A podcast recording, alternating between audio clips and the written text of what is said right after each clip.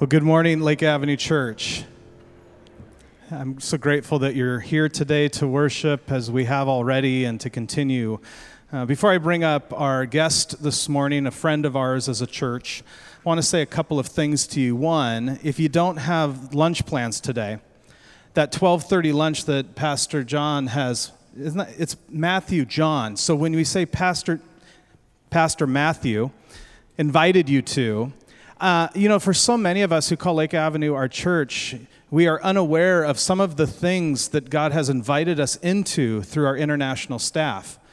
And it's one of these things that really blows me away that we have people doing things in parts of this world that we can't publicize, talk about, or even share their names. And I would really invite you to come if you're able at 12:30 today to hear from one of those one of those people who's doing risky and wonderful. I think your faith will be encouraged for going. The second thing I want to point out is you are and we are a responsive congregation. Uh, in my time here, I can remember things like Hurricane Katrina. I can remember in Thailand with the tsunami. Um, and so we have another crisis in the Bahamas. And as details begin to come out of the devastation and the needs that are there, I want you to know we're, we're thinking and praying and asking the question how might we uh, respond as a congregation? What we're not doing this weekend is we're not taking an offering, but we have identified a ministry that Pastor Scott, our global outreach pastor, thinks this is the best group right now. If, so if you're interested, please go to our website. It should be right there on the homepage. It will tell you of the ministry we are partnering with and how you can give to them directly. And in coming days, as we get more information around the needs, obviously, if the Lord calls us to that, we will do what we do at Lake Avenue Church and we will respond to God's invitation. So I wanted you to have those couple of details. You've picked a great morning to be here. You know, we're in a three week series where we've invited friends and guests to come speak to us in our season of transition. And today, in a moment, I will invite up to you, up to this uh, pulpit, this stage, uh, Dr. Mark Labberton, who's currently the president of Fuller Seminary. Um, you can read his bio, you can Google his name, and hopefully you've read some of his books, or you might subscribe to what I think is one of the best podcasts out there called Conversing. Um, but I want you to know my connection to Mark. We met many years ago when we were both at Mount Hermon. A group of families from Lake Avenue Church were at family camp. I was invited to be the middle school and high school speaker. And we had a meeting before with all the leadership of Mount Hermon, and there was someone who I was very familiar with, at least the name. Mark Labberton. In fact, my wife used to make me bring home Leadership Journal every time I got it because Mark used to write the back the back story in that in, in, that magazine. And now I'm sitting across from somebody I know and that I respect and whose words have shaped me. And here was the only problem. I'm speaking to the youth the same time he's speaking to the adults. So I've already lost my wife. She has let me know I'm not going to hear you speak this week. I'm going to go to the adult meetings. And now I'm feeling a little left out. And so I was able to go meet with the staff of Mount Hermon and made up this wonderfully fabricated story about how it's better for youth to have the speaker first and then you sing after. So I would finish my speaking and run as fast as I could so that I could sit under his teaching for the week. And it was a marvelous week. And since then, Mark has been extremely kind to me as he moved to town, has become the president, and I enjoy my relationship with him. And I know this uh, that the Spirit is going to move this morning through His words. Would you give a hearty, ele- I told him you are the more energetic, fired up service. So can you prove it? Would you welcome Dr. Mark Labberton?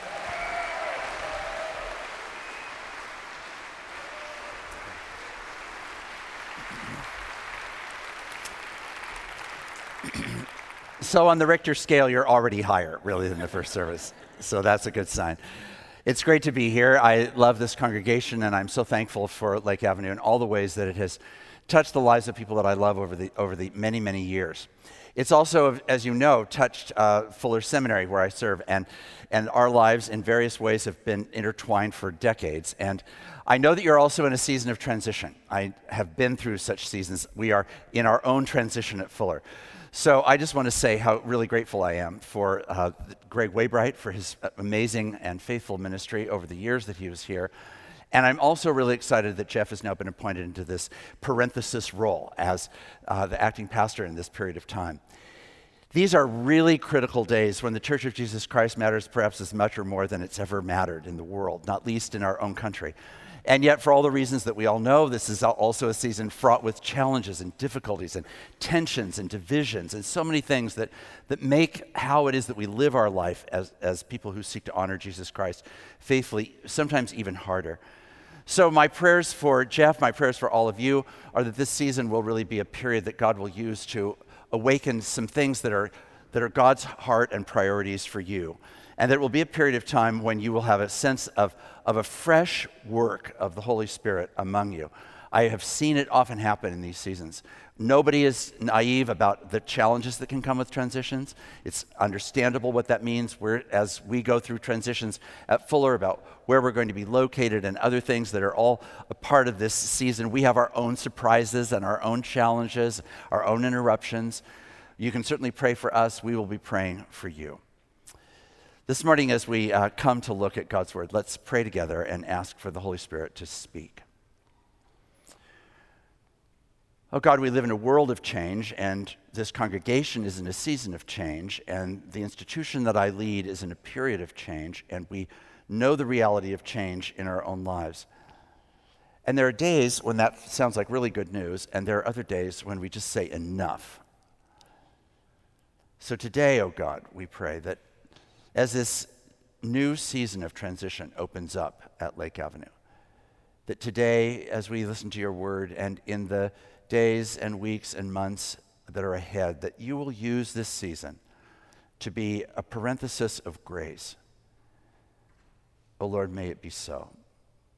And as we think together about your word, may we have ears to hear and lives that trust and follow. For we ask it in Jesus' name. Amen. We're going to turn first to Isaiah 43 and then Isaiah 46. But let me just set the stage. Let's remember the big dramatic arc of the whole of the Bible. God has created a world for which we are meant to actually display God's glory. That is, we are meant to reflect back to God the reality of God's intentions and designs. This is why one of the biggest words in the Bible is simply the word worship. It's big because it encompasses really the whole created order. It's the reason for which everything and everyone has been made. And the great reordering of power that is meant to occur in faithful worship is a power that is reordered in every element of our lives as a result of our response to the power of God's love and mercy and grace, ultimately in Jesus Christ. And now we work out in our lives through all of the dimensions of our public and private worship the implications of what it means to live a life of reordered power.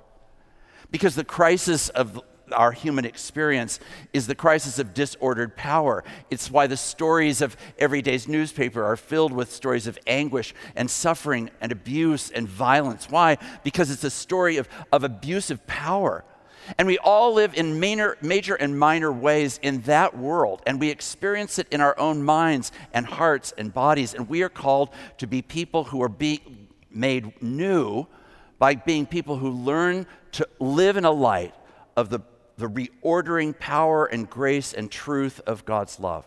This was why God called forth a people to say to the people of Israel, It's you that I will give you my name, I'll give you my law, I'll give you all of the gifts of God's mercy that will accompany you through rescue and deliverance and through the establishment of the kingdom and through the gift of a promised land and through the giving of a king and through the building of a temple and all of these gifts that will unfold over the source of this to be signs that I am with you in this journey. But I'm going to call you to worship me and I call you to worship me, God says, because I want your life to be reordered from the very core all the way to the furthest public expression in order to be able to be a manifestation of the right use of order for the sake of a flourishing creation, for the sake of a flourishing society, for the sake of a flourishing communion within families and neighborhoods and societies. Those are the places where justice the right use of power is meant to be demonstrated, where the evidence of the presence of injustice is expunged because the right use of power leans toward the vulnerable and the weak and the broken and reorders it in a way that's going to reflect God's love. This is the great arc. And ultimately, it comes to its fulfillment in Jesus Christ, who is God's life and power, character, love, mercy, justice, all incarnate and fleshed in Jesus Christ. Now, remember in the Old Testament, there are two great arcs. The first is the arc of the, of the Exodus. Israel is living under the abusive power of Egypt. They are suffering, they are crying, and the text says that God heard their cries. It's one of the most poignant forms of God's divine empathy. He hears us. He heard Israel, and He delivered Israel and brought them out, brought them out from the power of Egypt and all of its dominating, abusive authority took them through the promised land, took them through the wilderness into the promised land. The second great paradigm of the Old Testament is really the story of, of the exile. This is a more complicated story.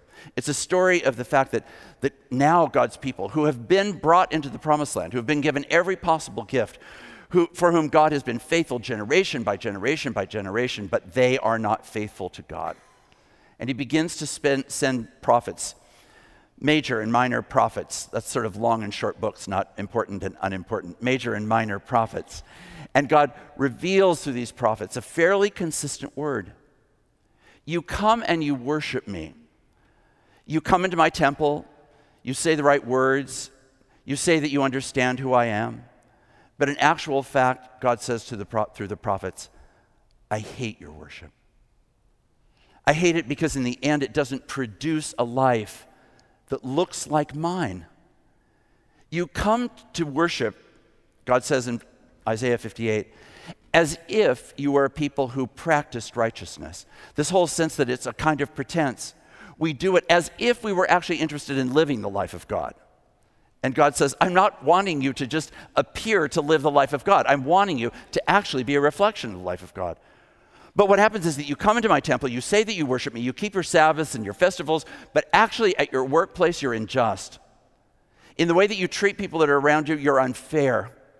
In the way that you see your neighbor, you're demeaning. You're interested really in yourself, not in me. And the people who are the people that are demonstrating faithful worship are people whose experiences of worship will transform the way that we live in the world. And a failure to do that means that what you say in the temple is not what you live in the streets. And if it's not evident in the streets, then what happens in the temple is bankrupt. This is a salty, challenging, con- confrontational word. And it's about reordering their life, calling them to a deeper experience and understanding of what it is that God is wanting to do in the people of Israel. You look just like your neighbors. That's what every study seems to suggest about the American church. We look just like the surrounding culture. The sociology that we live in is primarily simply duplicated with a little dab of Jesus on the top and some great praise songs, but really in the end, we're just like our neighbor. That, in the language of the Bible, is an indictment. But God, always a God of hope, always a God who's going to tell the painful truth, but then bring us to a new day, does that throughout the prophets, even through the gift of the call to exile. Now, stripped of the land, stripped of the temple, stripped of all of the ritual that you think defines your worship, now who are you going to worship? That's really the challenge of being a faithful exile, a stranger in a strange land. Isaiah straddles this season. It's a book which captures, in one sense, a lot of what it had been like to live in Jerusalem, but on the other hand, it's an indictment and a telling of the story of what happens when Israel is now finds itself in exile. It's in a transition. If you think you're in a transition, let me assure you the exile is a bigger transition. It is a big deal to lose a beloved senior pastor. It is a big deal to be in a season of transition. But right in the middle of those big deals, there's an opportunity for a fresh word. And that's what I want us to think about for a few moments this morning. Isaiah 43, begin reading at verse 14. Thus says the Lord, your Redeemer, the Holy One of Israel For your sake, I will send to Babylon and break down all the bars, and the shouting of the Chaldeans will be turned to lamentation. I am the Lord, your Holy One, the Creator of Israel, your King. Thus says the Lord, who makes a way in the sea, a path in the mighty waters, who brings out chariot and horse, army and warrior. They lie down, they cannot rise. They are extinguished, quenched like a wick. Do not remember the former things or consider the things of old. I am about to do a new thing. Now it springs forth. Do you not perceive it?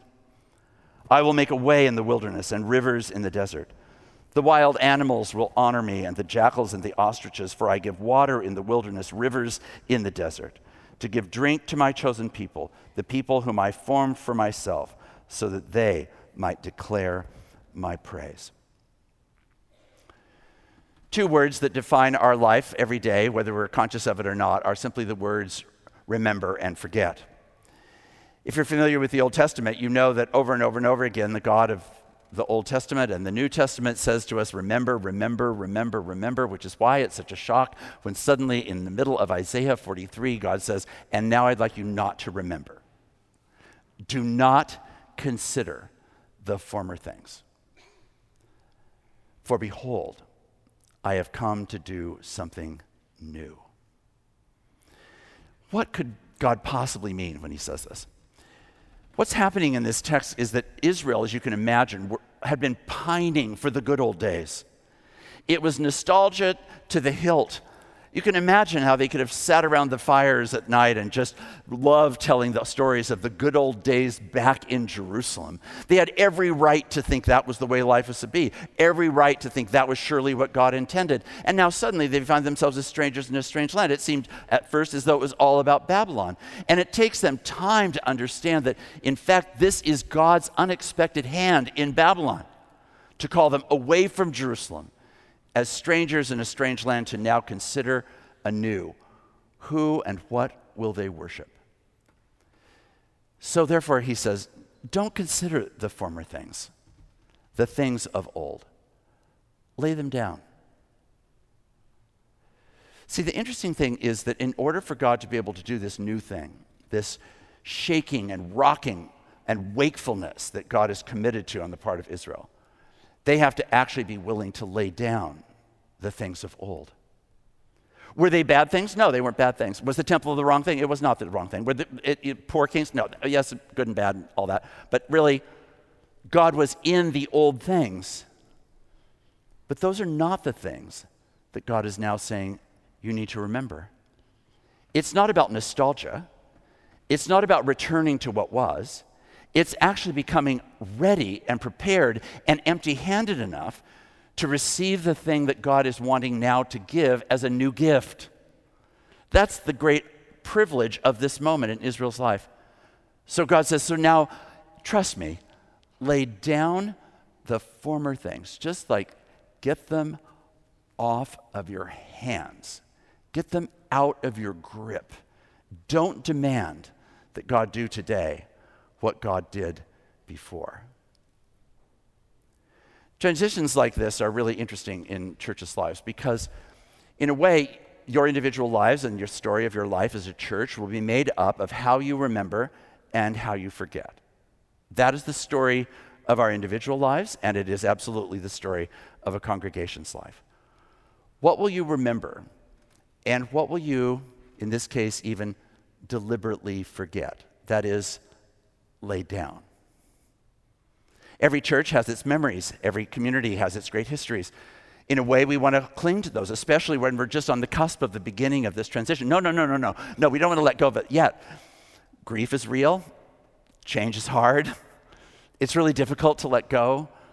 It's hard to be open to new things when you really, really liked the old thing. I've had the privilege and the challenge of following some lions of leadership. One of those came in the context of my time serving as the pastor of the First Presbyterian Church of Berkeley. It's a church that had an extraordinary history, has had a history of some amazing, remarkable pastors that preceded me, and one of those was Robert Boyd Munger. Some of you will know him because he was for some time at Fuller and he had done many other things that perhaps uh, cross paths with you. Anyway, Bob Munger was the pastor from 1945 to 1962. I arrived as a senior pastor in 1993. Yes, that would be 31 years after Bob Munger was the pastor. I love Bob. I know him, knew him well. He's a treasured, beloved mentor. But there was hardly a Sunday that went by for the next 17 years, now 50 some years after he was the pastor, where I didn't stand at the back door of the church and have somebody come up to me and go, You know, um, I just wanted to meet you. I'm, I had to come back here because I'm so and so, and I was here and I knew how the sentence was going to end. I was here when Bob Munger was the pastor. I would sometimes finish the sentence. Go, how did you know? They would say. Just a guess, just a guess that maybe, maybe you'd come because Bob Munger had been the pastor here. So tell me, I would say, so what do you remember about Bob Munger? Oh gosh, there were so many things. It was the post war years, and there was this incredible flourishing of the church, and all these people came to Christ, and hundreds of people went out in global service all around the world. It was just the most remarkable time. And then my favorite time, my favorite time, this is the way the story would usually go. My favorite time, it was, it was on Sunday night. Did you know that we used to have a Sunday night service? I've heard that, I said there was a Sunday night service, and, and we would, it would always end in exactly, it was so meaningful. It was just, it ended just the same way every Sunday night. The lights would all go down, and there would be a spotlight on the cross, and Bob Munger would stand and sing the first verse of the hymn that we always sang that night. Oh, now that was the gospel. Good. Thanks for coming. Uh, glad that you're here. And uh, by all means, come back if you want to. But don't ever expect the lights to dim and for me to sing a solo. Believe me, that would not be the gospel in your life. No good news from my singing voice. Now, it would be possible to imagine that that could have been an absolutely constricting expectation. And for some, they wanted it to be. Let me just tell you how you should really do things, they would say. You know, when Bob was here, which Bob I would always want to clarify, there was only one Bob, but I just loved sort of asking that annoying question. Which Bob was that that you were thinking of? Well, that Bob. Oh, oh, oh got it, Bob Munger. Okay, now what about it? The whole idea was to basically return to the nostalgic past. Let's just get back to the 1940s. That's what we should do. We should figure out the 40s and do it again. That's just a hard thing to do. And it turns out that it is not the way that God has created time. And even more than that, it turns out that not everything that happened from 1945 to 62 was absolutely the peak of glory. Close, but not the peak. Let's just believe that perhaps 1993, 97, 2006, maybe God could do a new thing. See, the challenge that you have right now as a church is that you've been so deeply blessed by a wonderful season of ministry, and so many good and rich things have been given to you that there's a tendency to want to just hold on to that pretty tightly. And to believe and measure whatever the future is going to be, that it better be at least that good. And the point is, it doesn't even have to be like that at all.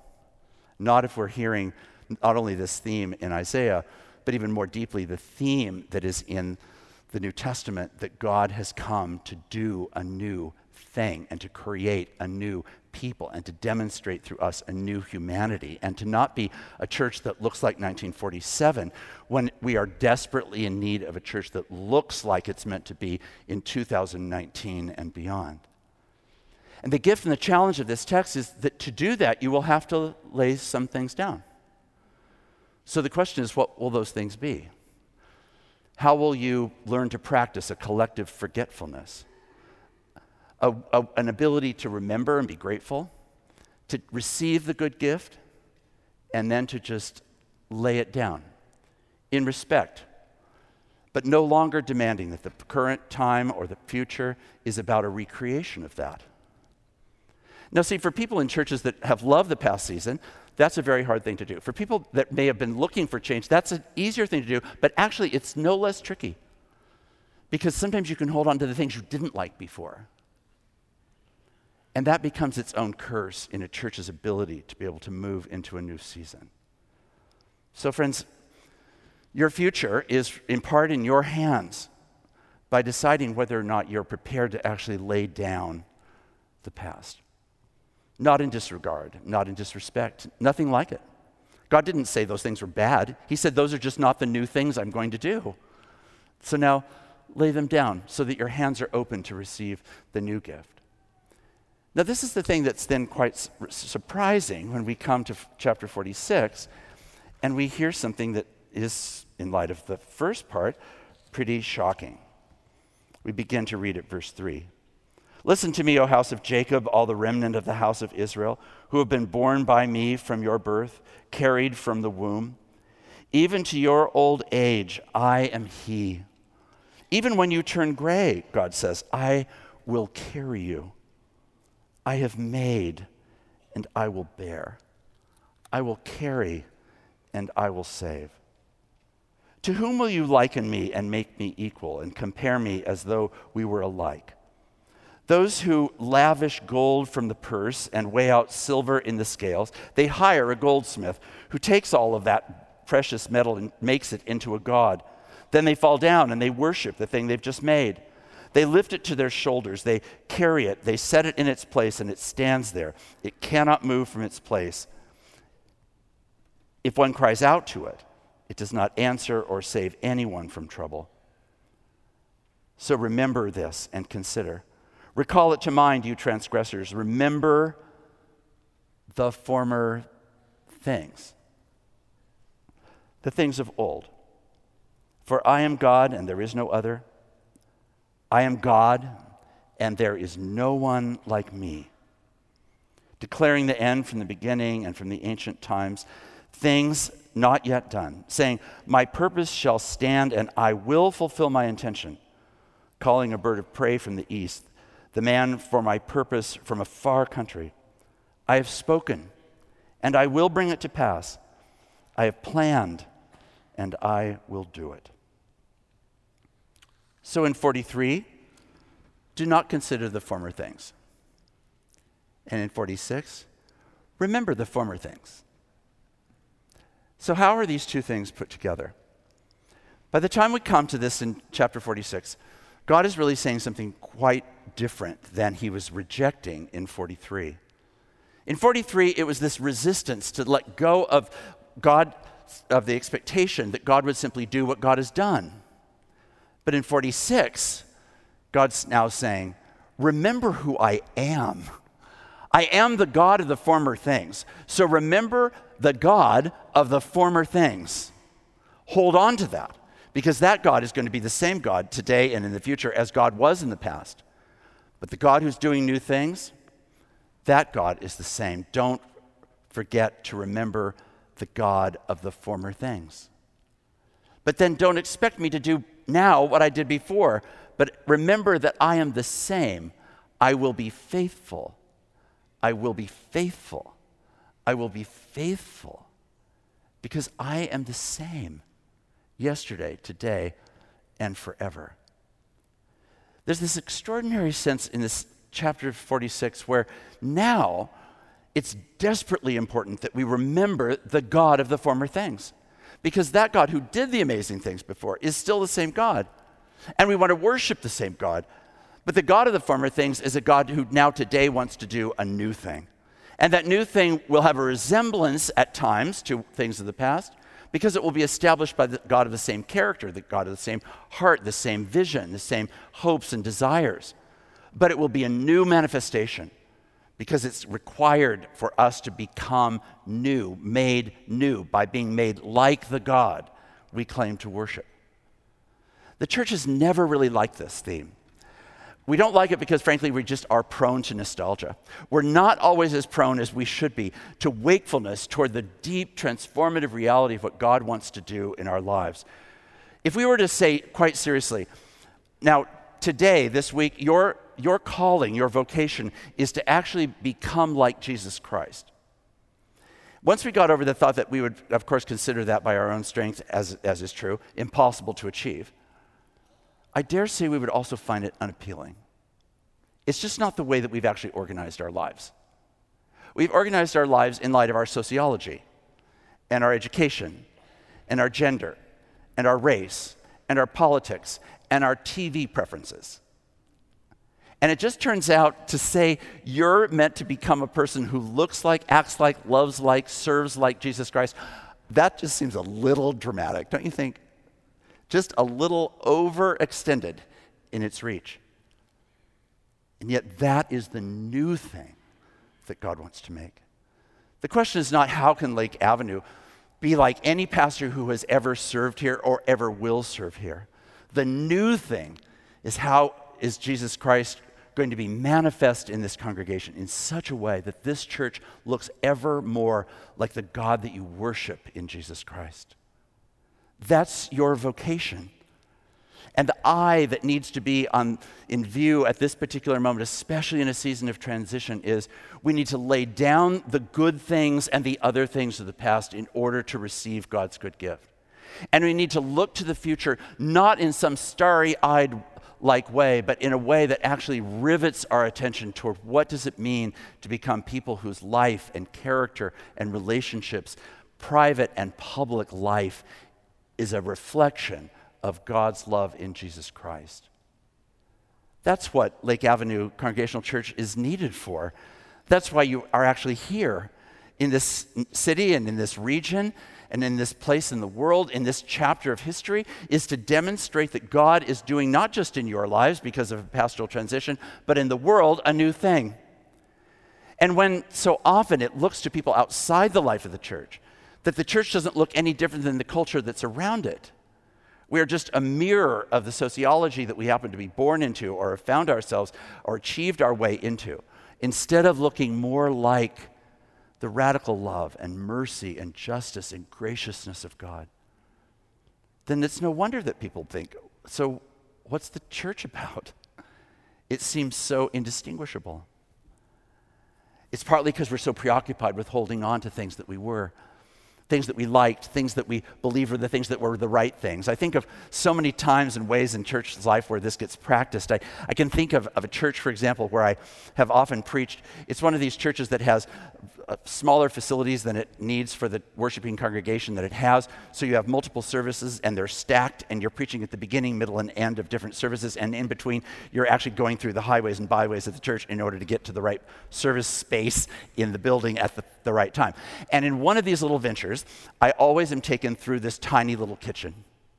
Maybe you've been in kitchens like this. It's a tiny little church kitchen. You can smell it when you walk through it. You just go, church kitchen. This smells like church kitchen. You can tell it's been the place where a lot of good food has been served and a lot of good love has been shared. But the interesting thing about this particular kitchen is also that though I am only in it for 15 seconds as I pass through the kitchen, there are labels on every door and they say things like, don't even think about, don't you dare, no, stop, not here. Interesting. Somebody believes they really have power clear.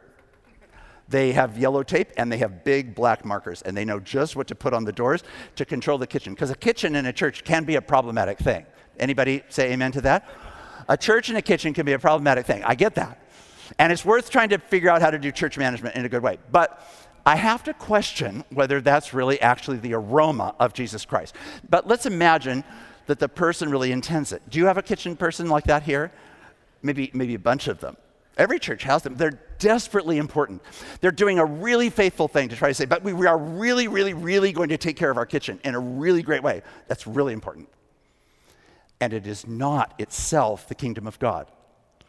And there is perhaps a different aroma that Jesus would want to be identified with a center of hospitality. And yeah, it needs to be clean and it needs to be well ordered and it needs to not cause germ problems. But maybe there's another way of living, a, a new thing that God might do in that kitchen. So as I pass through for 15 seconds, I think, oh, God, do a new thing. What are the kitchens in your life or in this church that may just be really sensible? They came out of history. You know that people just don't take care of their dishes like they should. You are determined that this time around they're going to take care of their dishes. Maybe you have your own experiences of that not just in kitchens, but in fellowship groups, in youth ministries, in the way that decisions are made, how power is handled here. You're a congregational church. Congregational churches tend to be filled with people who feel really good about their vote. That's part of why you like being in a church like this, because you really want to exercise your vote. I'm a Presbyterian, so I sort of am for your voting, but I'm only kind of sort of for your voting. But you've decided this is your congregation and it has congregational governance, and that means that you're going to vote, and that's a, really honorable thing. But it also means that in that context, there can be sort of lots of little cul de sacs that form in churches about who's going to vote what way and how's, who's really in on the real conversations and how will power be managed and who's included and who is not included and why. Those are all really, really interesting places where we can just mirror the way that populist vote goes, or we can ask in populist votes, how do we do our life together as a community that seeks to honor Christ and to be open to the new thing that God wants to do? Remember the God of the former things. The God of the former things can bring something new out of what is old, out of what is, seems apparently dead. This becomes the ultimate thing that, of course, happens in the New Testament. When the thing that seemed so old and so assured was that death was death, and then out of the death of Jesus comes the reality of this utterly new thing, which is the resurrection. And we are called to be utterly new people, living into that newness that only Jesus Christ can bring. So, friends, what are you prepared to lay down? What, what in this season over time will you open yourselves to believing you should let the past be the past? And then how will you open yourself to the God of the old things who now today wants to do a new thing? And what will it take for you to fully receive that and for this to be a season that you look back on and say, I was changed in that season to be more deeply and truly a reflection of the God that I worship, which is the purpose.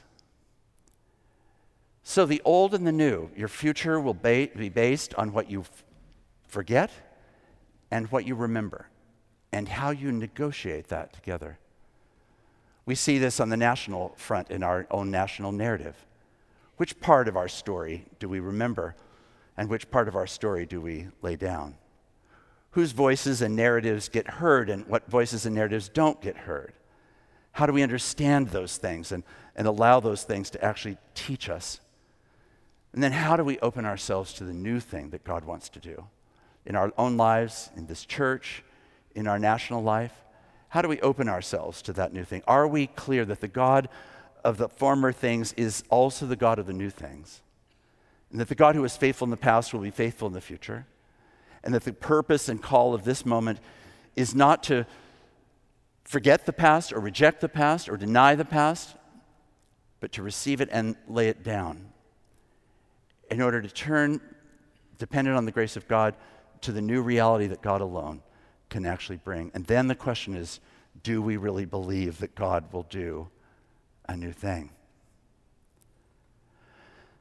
A number of years ago, when I was still the pastor at the First Presbyterian Church in Berkeley, I got a call from a woman I had never met. She had been listening to our services on the radio. She said, I'd like to come and see you, but you'd have to agree to certain things before I could do so. I said, Okay, so what's up? She said, Well, I would need to meet off the church premises. I'd need to be in a public space, outdoors. I'd need to be able to pace and swear and smoke and yell, because frankly, I just have a lot I need to get off of my chest. I said, Okay, maybe just one little question. Do you have a gun? And she sort of laughed a little bit and said, Well, I don't expect to. I took that as good enough.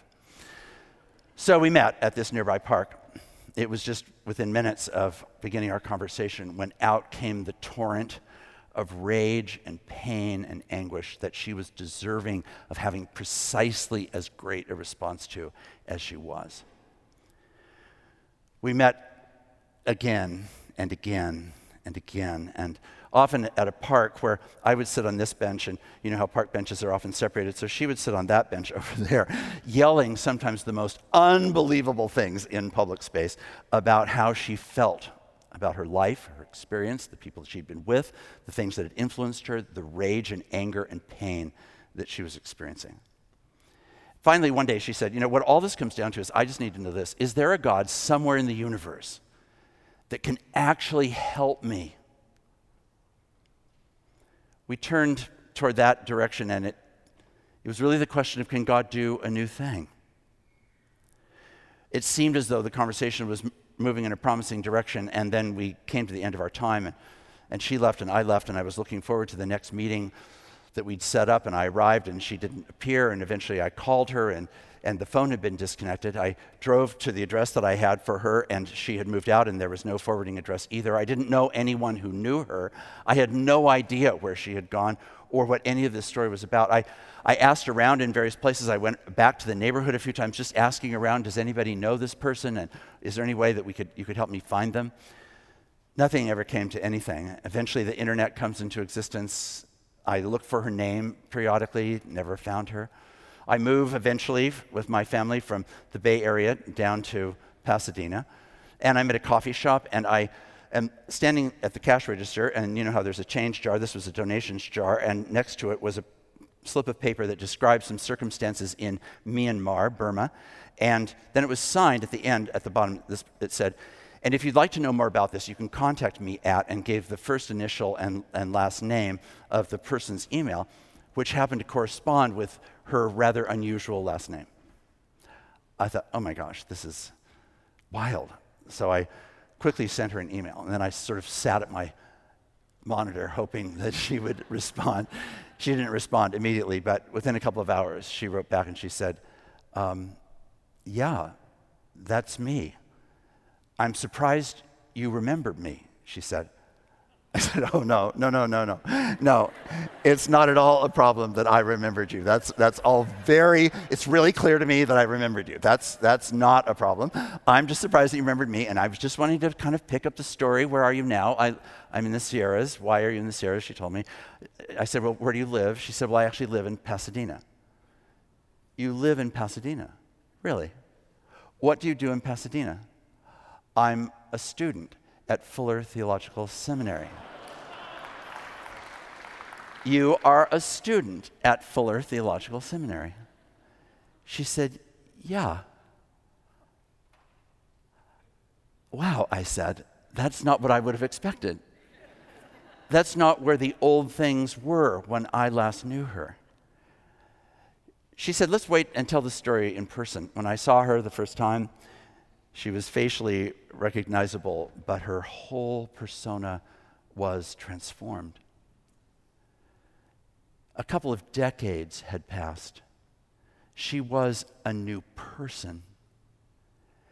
And all the rage and the anger and the suffering that she had experienced had somehow, in the grace of God, been able to be laid down so that she could become the new person that God had called her to be. She's graduated from Fuller. She's continuing on in the work of ministry to which she's been called. It is one of the most remarkable stories of personal transformation that I've ever seen, especially with no intervening chapters. But the God of former things was a faithful God. Know, knew her, loved her, found her, called her, rescued her, redeemed her, healed her, remade her, and she is now a person who reflects that newness. She'd be the first to say, I have a long way to go, I'm not done. But it's a real change, it's a faithful transformation. It's the sign that God can do something new. God can do something new in you.